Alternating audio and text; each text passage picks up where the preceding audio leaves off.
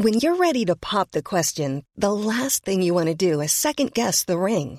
At Bluenile.com, you can design a one-of-a-kind ring with the ease and convenience of shopping online. Choose your diamond and setting. When you find the one, you'll get it delivered right to your door. Go to Bluenile.com and use promo code LISTEN to get $50 off your purchase of $500 or more. That's code LISTEN at Bluenile.com for $50 off your purchase.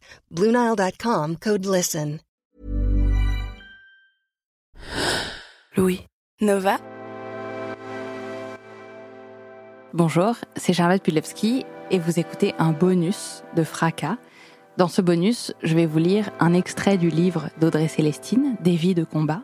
Des vies de combat, c'est une suite de portraits et j'ai choisi de vous lire celui qui est consacré à Paul Marshall parce que j'ai adoré cette incantation qui dit Dans ce monde d'hommes, vous devez prendre votre bouche et en faire un fusil. Je vous lis donc son portrait écrit par Audrey Célestine. Tout commence dans une cuisine de Brooklyn. Elles arrivent les unes après les autres et s'installent. Ces deux ou trois heures volées au ménage et au petit boulot leur permettent d'être ensemble et de parler. Des nouvelles du quartier, des derniers potins, de la monstruosité de la ville où elles arrivent malgré tout à joindre les deux bouts, de leur île natale, dont elles évoquent avec nostalgie les senteurs ou les habitants. C'est là que Pauline a compris le pouvoir du langage. À cette époque où l'on laissait les enfants assister aux conversations des adultes, à condition qu'ils se fassent oublier, en bout de table. C'est là qu'elle a eu accès à la poésie du parler barbadien, de cette petite communauté émigrée, au fin fond de New York. C'est là qu'elle a puisé son inspiration. Pauline Marshall est née en 1924 et a grandi dans ce Brooklyn populaire. Ses parents sont tous deux originaires de la petite île de la Barbade, dans la Caraïbe. Son père est passé par Cuba, où il a coupé la canne, comme beaucoup avant lui, puis il a décidé d'aller à New York, avant les grandes restrictions à l'immigration des années 1920. Sa famille et leurs amis sont noirs et immigrés. Très tôt, Pauline ressent le besoin d'exister au sein de cette ville, de ce pays qui ne les voit pas.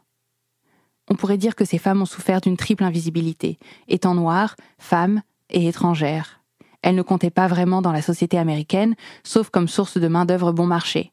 Mais étant donné le genre de femmes qu'elles étaient, elles ne pouvaient pas tolérer leur invisibilité, leur impuissance, et elles ont riposté en utilisant la seule arme à leur disposition, la parole. Dans ce monde d'hommes, vous devez prendre votre bouche et en faire un fusil, écrivit-elle.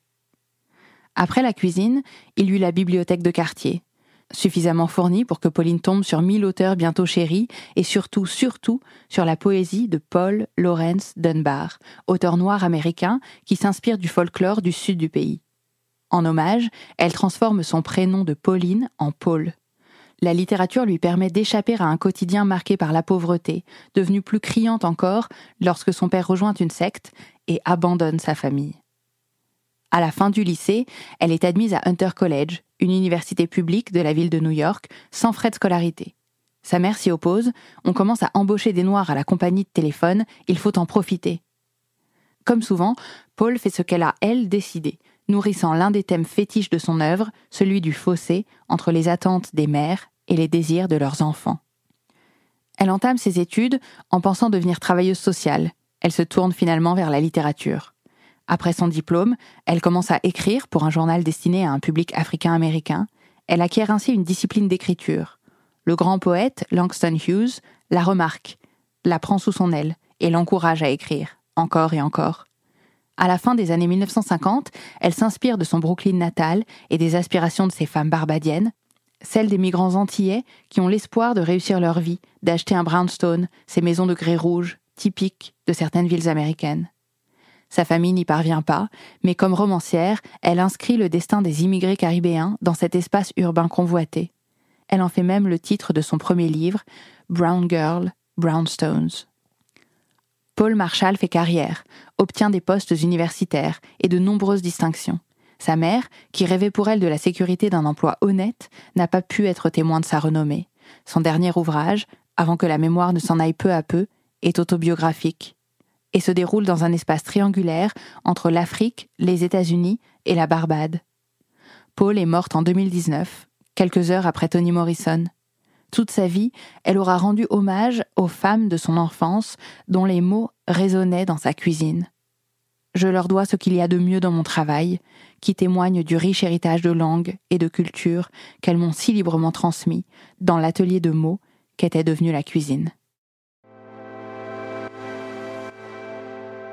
Audrey Célestine publie des vies de combat aux éditions de l'Iconoclaste et je vous invite à le lire et à l'offrir. Vous y découvrirez des trajectoires de femmes passionnantes et c'est un livre pour tous les âges qui donnera aux enfants et aux ados des modèles nécessaires. À très vite.